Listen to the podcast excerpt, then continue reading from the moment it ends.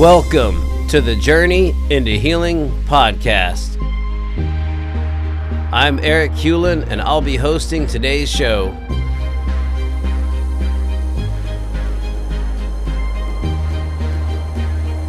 Let's get started.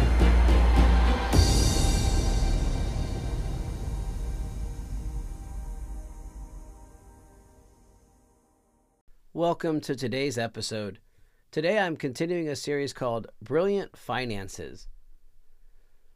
For today's episode, I'm going to start off by sharing two particular stewardship tests that I have experienced a lot over the years, and then I'm going to spend the rest of the episode sharing just a bunch of really cool miraculous provision stories in my own life. So the first test that I have seen most commonly with stewardship, and I will say I don't see these all the time, but as I am staying surrendered to the Lord f- from not being materialistic, from the idea that He owns everything and I own nothing, this idea that I'm genuinely a steward of God's things, I find two tests that have come to me quite commonly. And the first one has to do with opportunities to be honest, and the second one has to do with opportunities to be generous. I would like to start by talking about opportunities to be honest. Many times when I'm praying for some sort of financial miraculous provision, I have seen circumstances where something shows up in my life that I could keep, but it would be morally wrong for me to keep it. So let me give you one circumstance. An example was somewhere, I don't know, maybe a year or two ago. One day, my wife and I were talking at night, and she expresses to me, "Hey, I'd really like an espresso coffee maker," which I thought was unusual because we don't drink coffee in my house. But apparently my wife was tired enough. She was feeling she needed some pep and wanted to try espresso. So she says this, and it's maybe a Monday night or something, and I'm thinking, eh, you know, it, we can talk about it, but do you really need coffee in your life since you've never drank it up to this point? So that's a Monday night or so.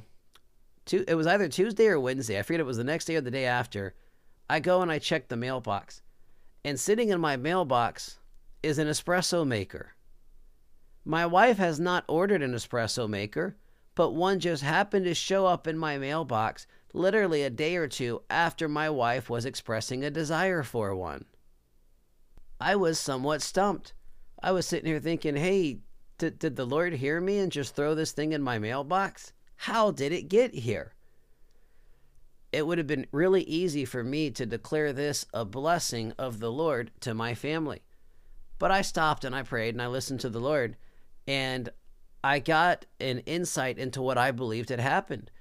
I had recently ordered some gardening supplies from Amazon that had not shown up, and something prompted me to go check on Amazon.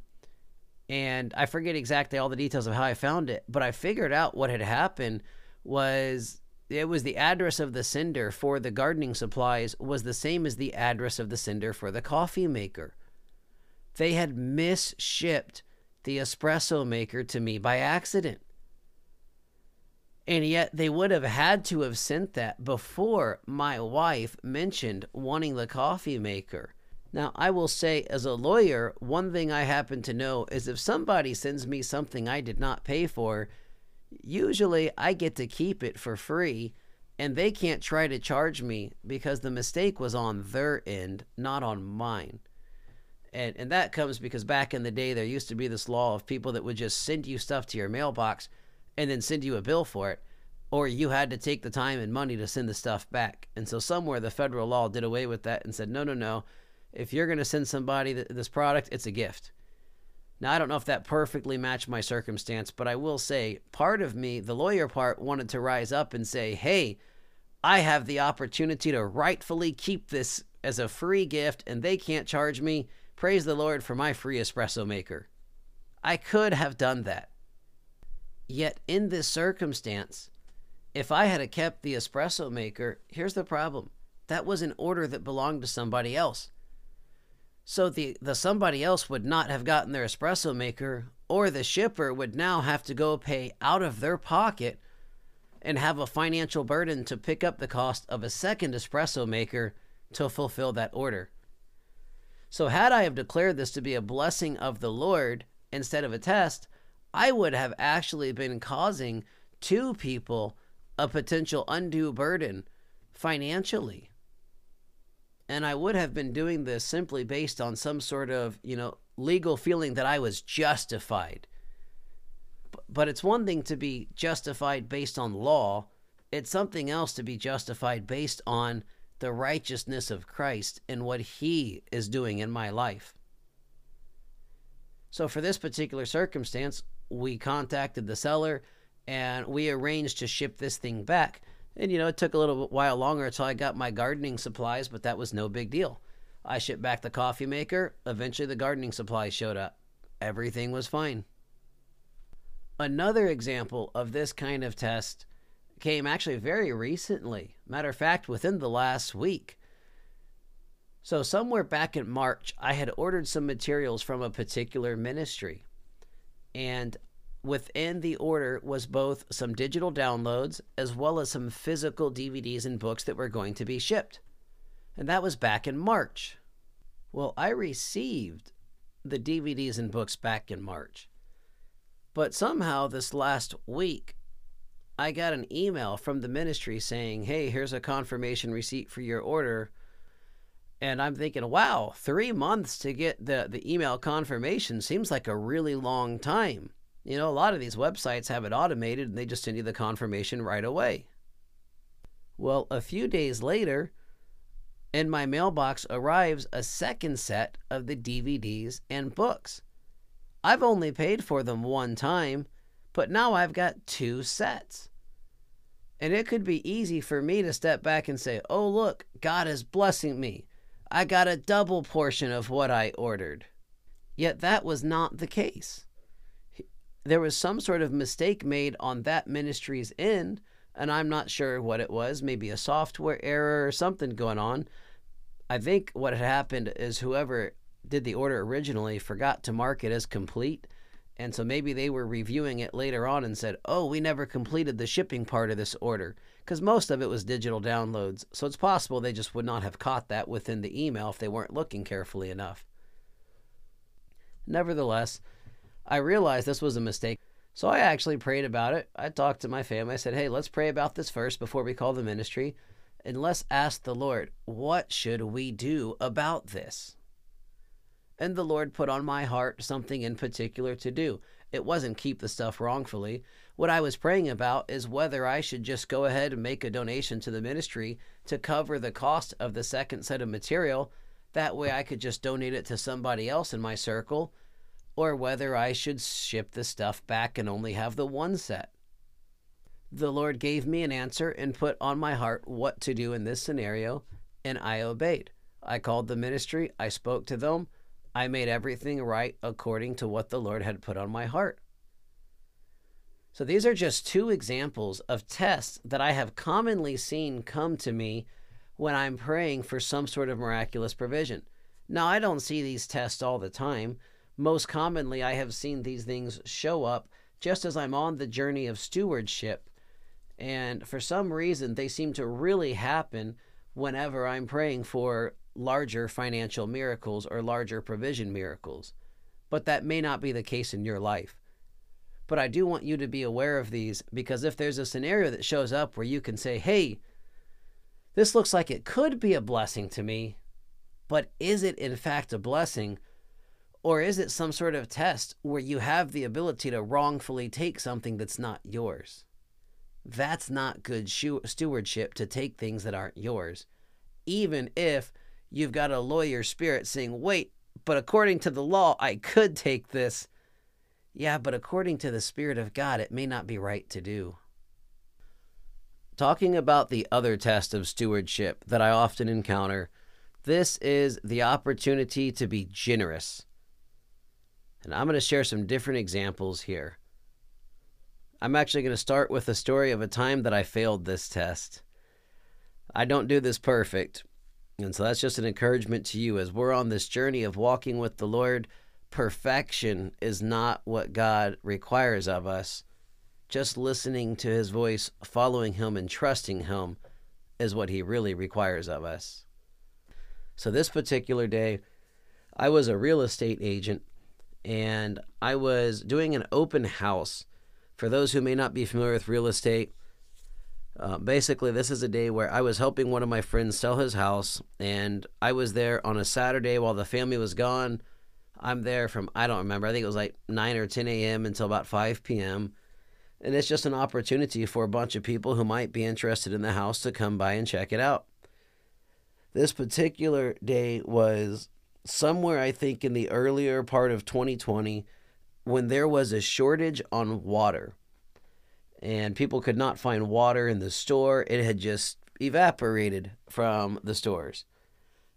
Well, I had somebody come in to my uh, open house that day, and they had asked me if I had a bottle of water.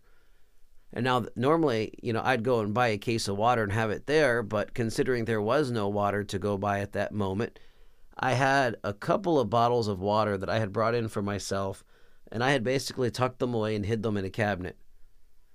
Now, for those who don't know me, I drink a lot of water. I'm really, I don't know, I just have a constant thirst for water, and I really like water.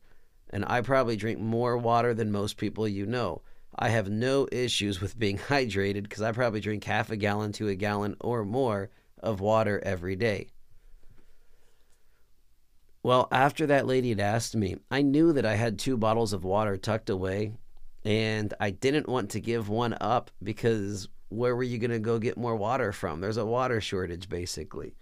And I figured I was going to go through at least the two bottles between ten a m and five p m Normally, I'll go through two bottles of water within a couple of hours.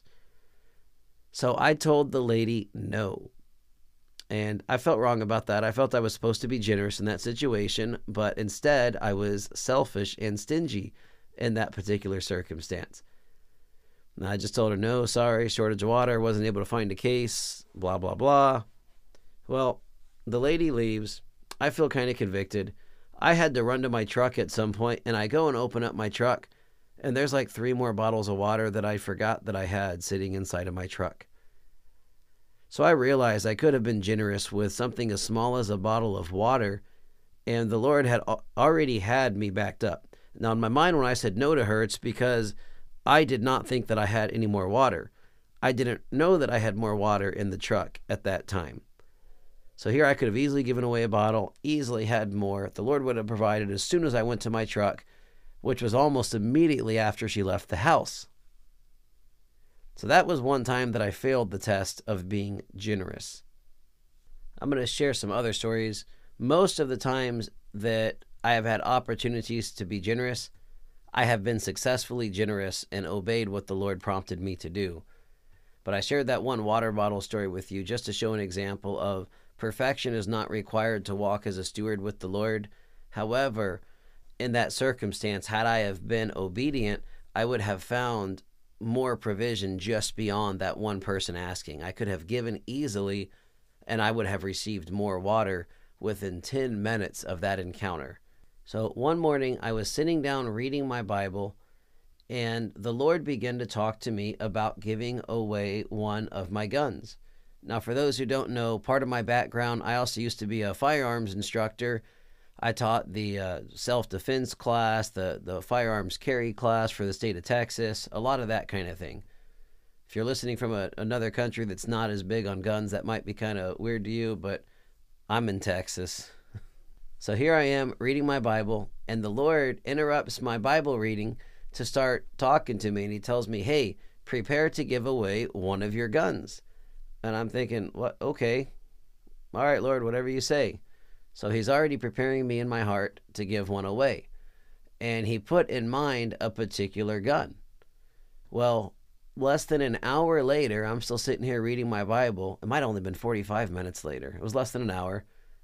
A buddy of mine texts me. And he says, hey, do you know anybody that has this particular kind of gun for sale? Lo and behold, it just happened to be the kind the Lord had put on my heart. And I said, yes, I actually happen to have one of those. So I went down to my gun safe because at this point in time, I had quit my job as a firearms instructor. I was no longer doing that. And I was trying to sell out some of the guns that I just didn't really need and didn't really use anymore. Well, that particular gun, I actually was originally intending to keep. And I had my, my gun safe split into two sections. Guns that I'm keeping, guns that I'm getting rid of. Well, I go downstairs and look in my safe, and this gun that I'm keeping, or was planning to keep, that the Lord told me get ready to go give away, was not in the keep section. It was in the giveaway section. I never put it in the giveaway section myself.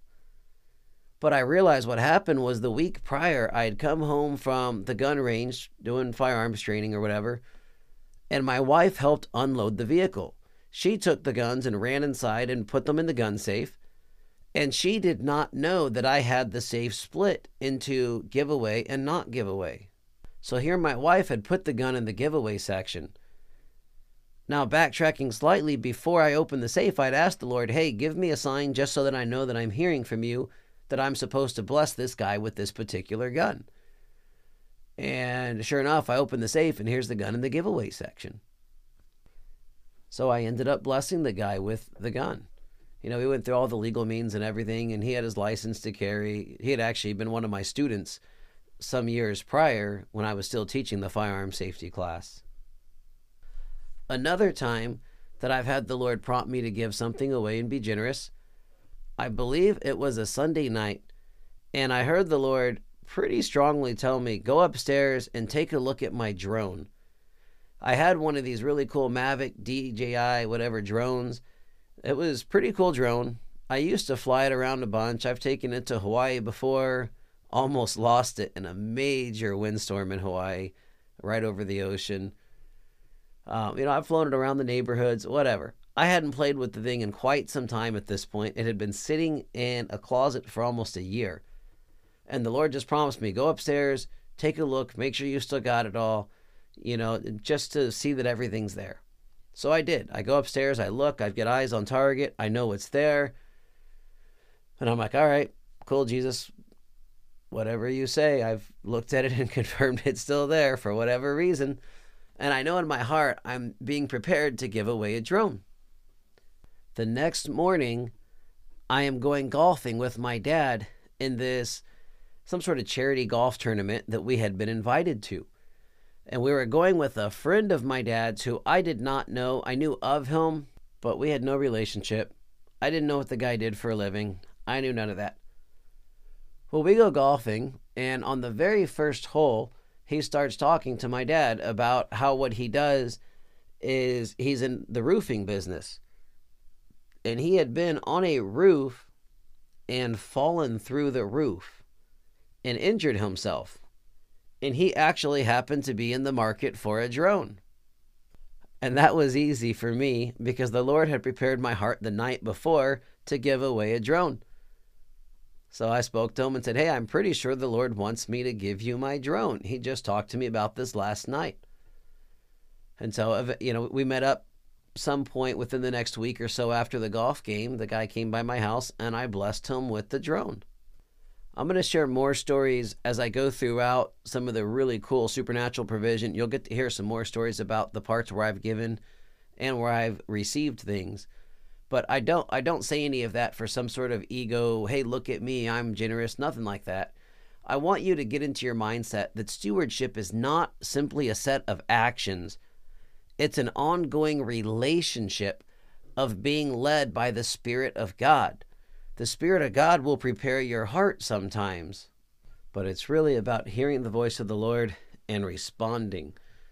Remember, that's the shift I'm trying to encourage and help reach people with, is not, hey, here's a set of rule, I must compulsively give ten percent of money to some place, but rather the rule is, I must yield my compulsion, compulsive rules and begin to hear the Spirit of God in all things and let Him guide me. And you heard with both the drone and the gun example, those were examples of the Lord putting on my heart and having me prepared to give something before the opportunity even showed up. All right, let's move on to some of the cool supernatural stories. So the way that this began in my life was somewhere in the early two thousands. I was in the Marine Corps, stationed in San Diego, and I'm in this Foursquare church, and the Lord tells me, quit tithing. And I'm just sitting here thinking, like, hold on, am I really hearing, is this Jesus? Like, Jesus, don't you know what, what all the pastors have told me all these years? You know, I was under the impression that the Bible taught I was supposed to tithe. I just didn't know what the Bible said because I'd only listened to a bunch of men instead of really tear apart the Bible to see what it actually taught. But here I am thinking, okay, Jesus, I've got this opportunity now. I can either rebuke the voice that I know very well to be the voice of God, because he's been talking to me for years at this point, and I can embrace a brand new adventure with the Lord of learning something that I have no idea what I'm about to learn, or I could reject the word of the Lord in place of the rules that I had been taught by church and just obey the rules. I opted for the adventure with God. And I have no regrets about that. So shortly after this, I've quit tithing. I don't really understand why, other than God told me to quit, and at some point he's going to teach me. And over the course of the next year, I began to learn about miraculous provision. The very first time, I almost experienced miraculous provision. So this is where I was just taking baby steps, kind of dipping my toes in the water, and deciding, all right, Jesus, let's see if this is for real. I prayed for lunch this day. It's all I'd prayed for. And I'll tell you the whole story. So I was living at a missionary housing of a particular church in San Diego. And at this point in time, I just got out of the military. I was very, very poor. I did not have much income. I, I worked at the church, and the church let me live in their missionary housing, and they charged me one hundred percent of everything they paid me to live in their missionary house. So during this time, I was having to find overnight jobs.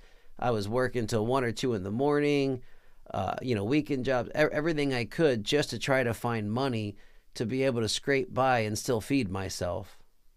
Well, one day, one of the guys from the church calls me up, just a guy that goes to the church. He calls up me and one of my buddies who's also living in this missionary housing at the time. And the guy says, hey, I've got this carpet cleaning job. I could use some extra hands. It's a really big house. Would y'all like to come? I'll pay you, you know, X number of dollars each if you'll come and help out. And I'm thinking, yeah, hey, I could really use the extra money at this point. So we go and we meet the guy at the church parking lot, and we hop in his car, which is a little T-top Trans Am or Camaro, something like that. It's a little T-top vehicle, and it is cluttered full of stuff. My buddy's in the back seat, and he's like squeezing between stuff, and I'm pretty sure he was able to get his seatbelt on. I had no room. I'm like literally sitting on top of a carpet cleaner or something. I can't even get my seatbelt on, and I'm just kind of barely hanging on the front passenger seat thinking, this is not a very safe place to be. And then the dude takes off, and come to find out, he uh, he drives excessive speed, perhaps, which I guess I'd gotten used to at this point being in California. But uh, having this guy drive at an excessive speed while I'm kind of barely hanging on between a seat and a carpet cleaner and no room to even buckle up did not put me in a comfortable spot. So I'm sitting here in my mind thinking, Lord, w- was this a smart idea? Well, I start focusing on what I had just been learning from the Lord about asking and receiving, praying and asking the Lord to provide, asking him for food. The scripture where Jesus says, you know, give me this day my daily bread, when he's teaching us how to pray.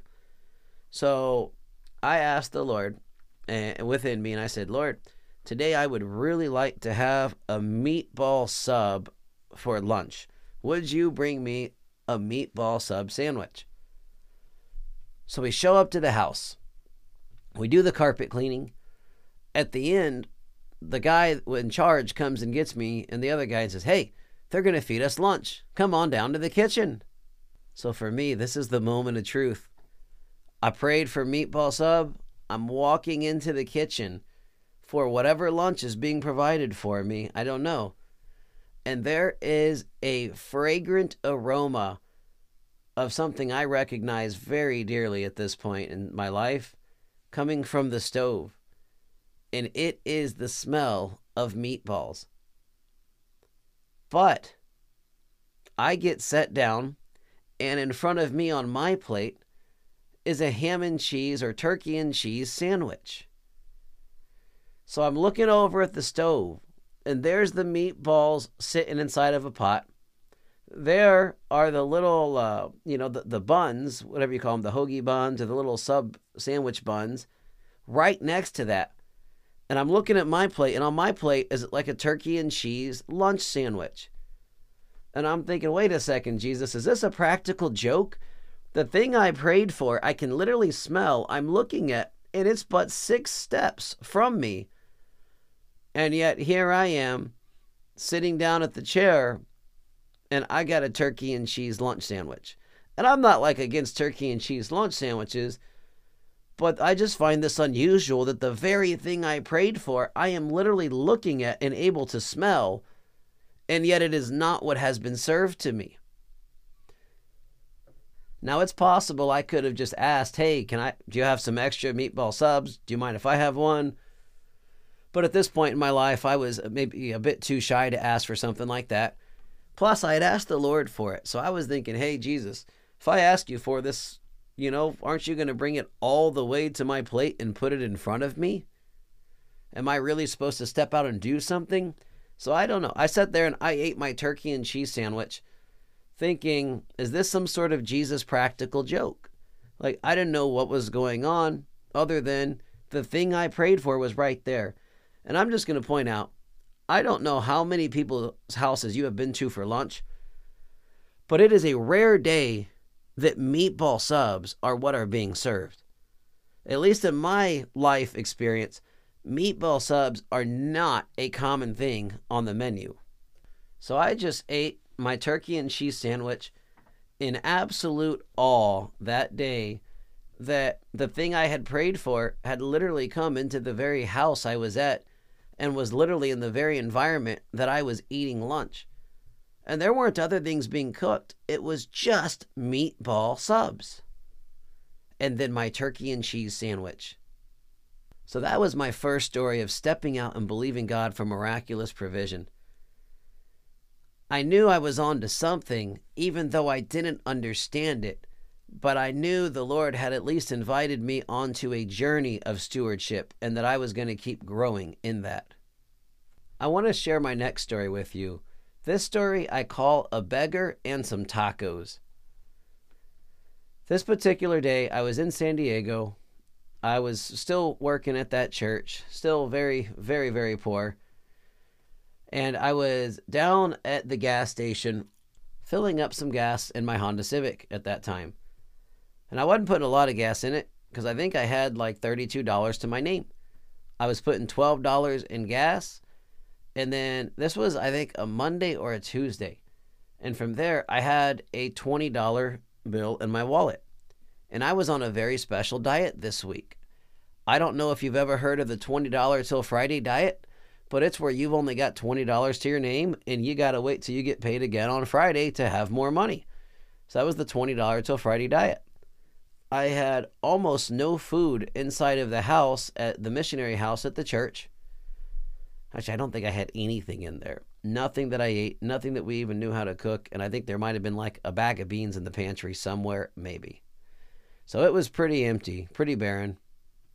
While I'm sitting here at the gas station pumping gas, this gas station attendant shoves this guy out of the door, literally shoves him out. And he's just yelling at him, quit begging. Quit begging here. You don't come back here anymore asking for food. Get out of here. Quit asking people for money.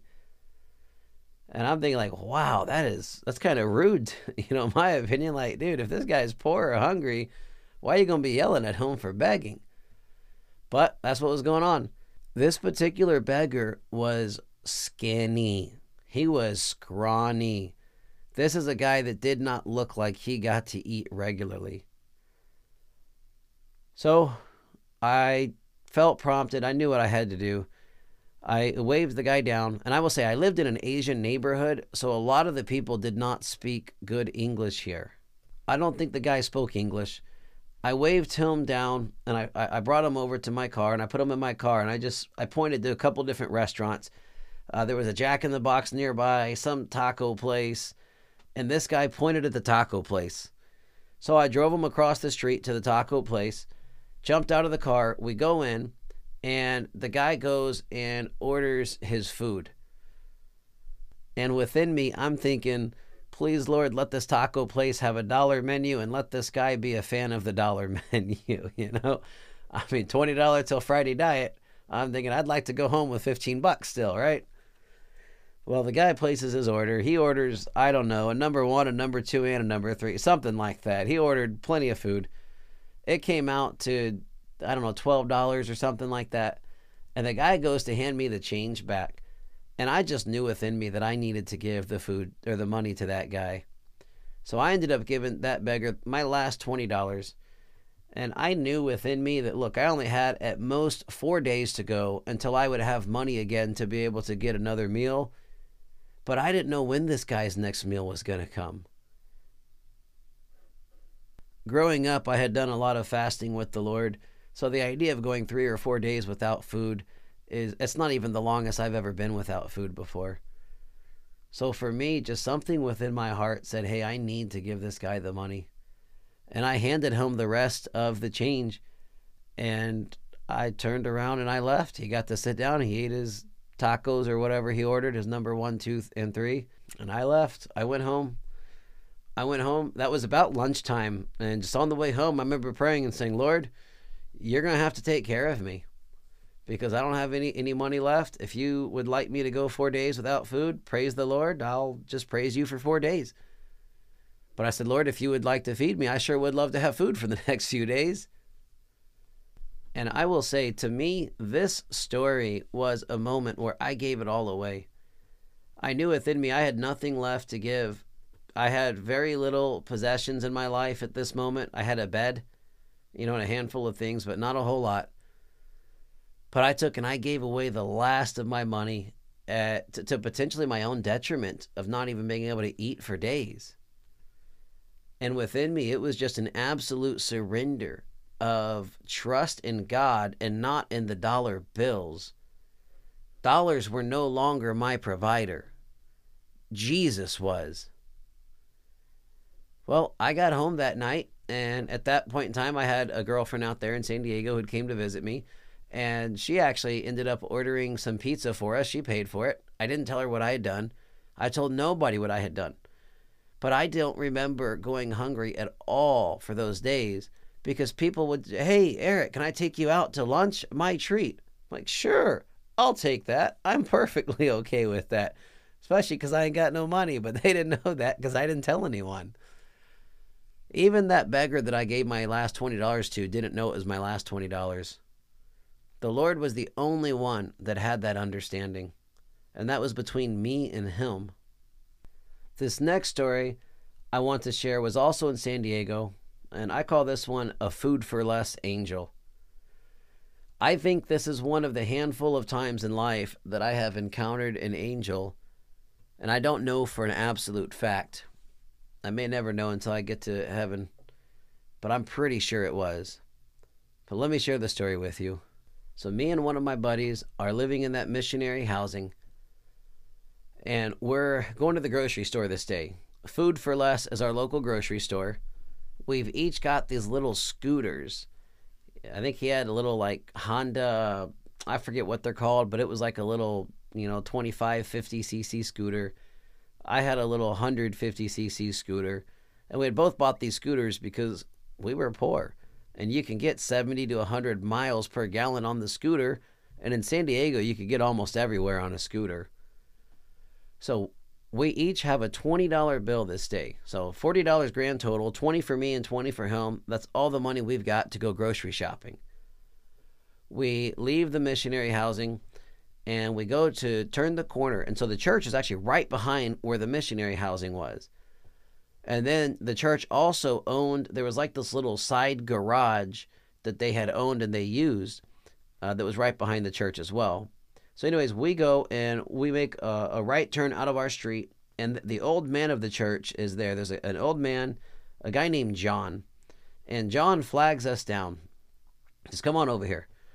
John had a truckload full of chairs, and he says, hey, will y'all help me unload these chairs? He says, if you'll help me unload these, I'll give you five dollars each. And I'm thinking, yeah, hey, there's a bump from twenty to twenty-five dollars for groceries. That's awesome. So me and my buddy both hop off our scooters, and we help John unload all these chairs. We put them in the, the church garage area. And then John pulls two twenty dollar bills out of his wallet, and he hands us each a twenty. Remember, we had only agreed to work for five dollars each. But John was known to be, I guess, like the rich old man of the church. He was, he was a generous guy. So he blessed us. And I went from having twenty dollars to forty dollars for groceries, likewise for my buddy. So we hop back on our scooter, and we, our scooters, we each had our own scooter, and we carry on to Food for Less. When we get there, we park and we start walking in. And to the left of the entrance is what I think may have been an angel, but I'm going to tell you, they looked absolutely, aesthetically, they looked like they had, they, they looked hideous. They looked like a, a witch from a Broadway play or something, or a Hollywood movie. I mean, it, it was, they literally, they had aesthetics like I had never seen on a real life human being, is the only way I can describe it. They had this big, I don't know, blanket poncho thing covering that they were covering up in. They were standing up, and there was a pile of stuff all over the floor, all over the floor. I mean, they had junk. They had, they had basically kind of junked out the entrance into this Food for Less on one side, but it was a lot of stuff scattered on the floor from what I remember. And when me and my buddy are walking in, they stop us. They particularly stop me and my buddy and say, "Hey, I have a request for you." And I stopped and I looked, I said, what, what do you got? And and I say they because I don't know if that was a man or a woman. I cannot tell you that they, it was weird. They almost looked genderless. It was weird. But they looked at me and said, "Hey, I would like you to get me one of those pre-cooked chickens if you can. I'm really hungry. And if you would, get me a pre-cooked chicken. And if you can't afford it, could you just get me a few cans of chili?" And I said, "We've got you. We will take care of you. Stay, you know, stay here, whatever. We'll get you the food." We go inside and we do our grocery shopping.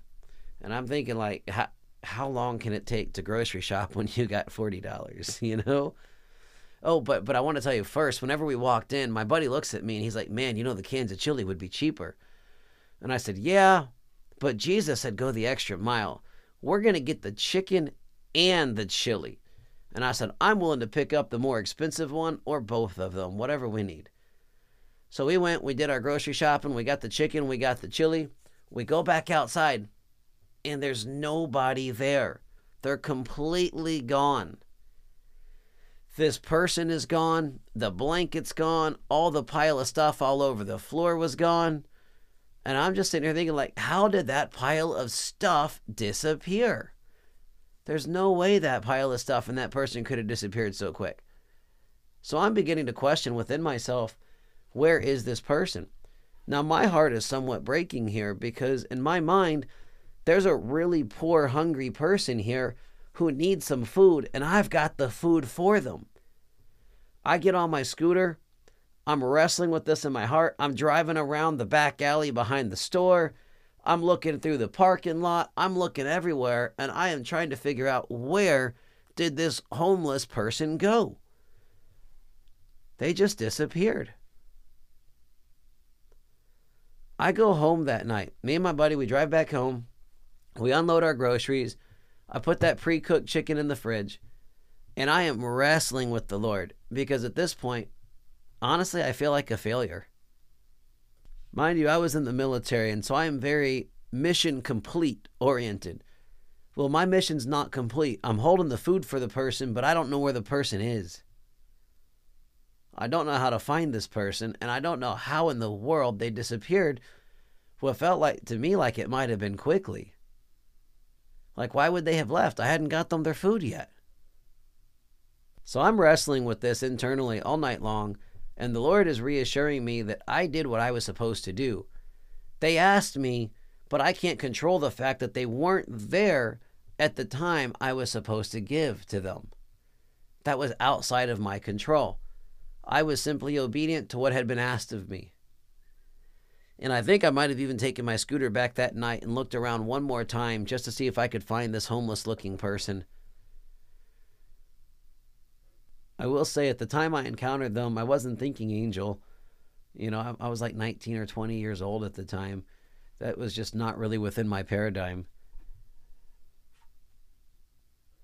But after wrestling internally all night with the fact that I felt like a failure because I hadn't fed the person, I finally surrendered to the Lord and said, Lord, I did what was asked of me. I can't control the other side of it.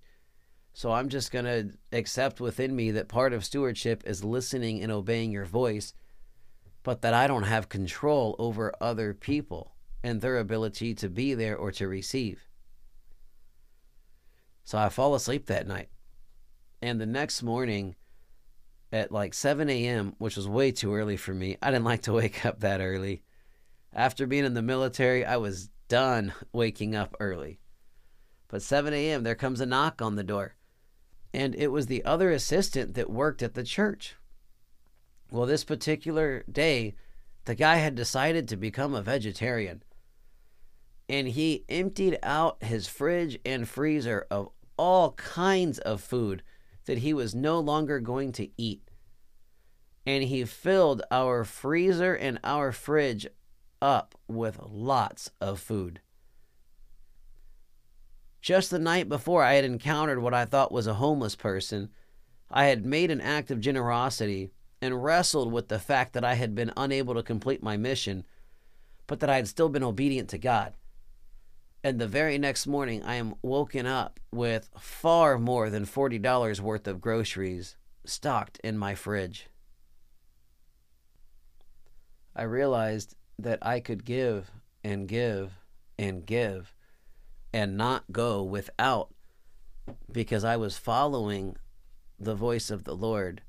I was following generosity, not a compulsive rule about giving, but rather where God was guiding me to. I'm going to stop this episode, and I'm going to continue on more miraculous provision stories in the next episode. Blessings.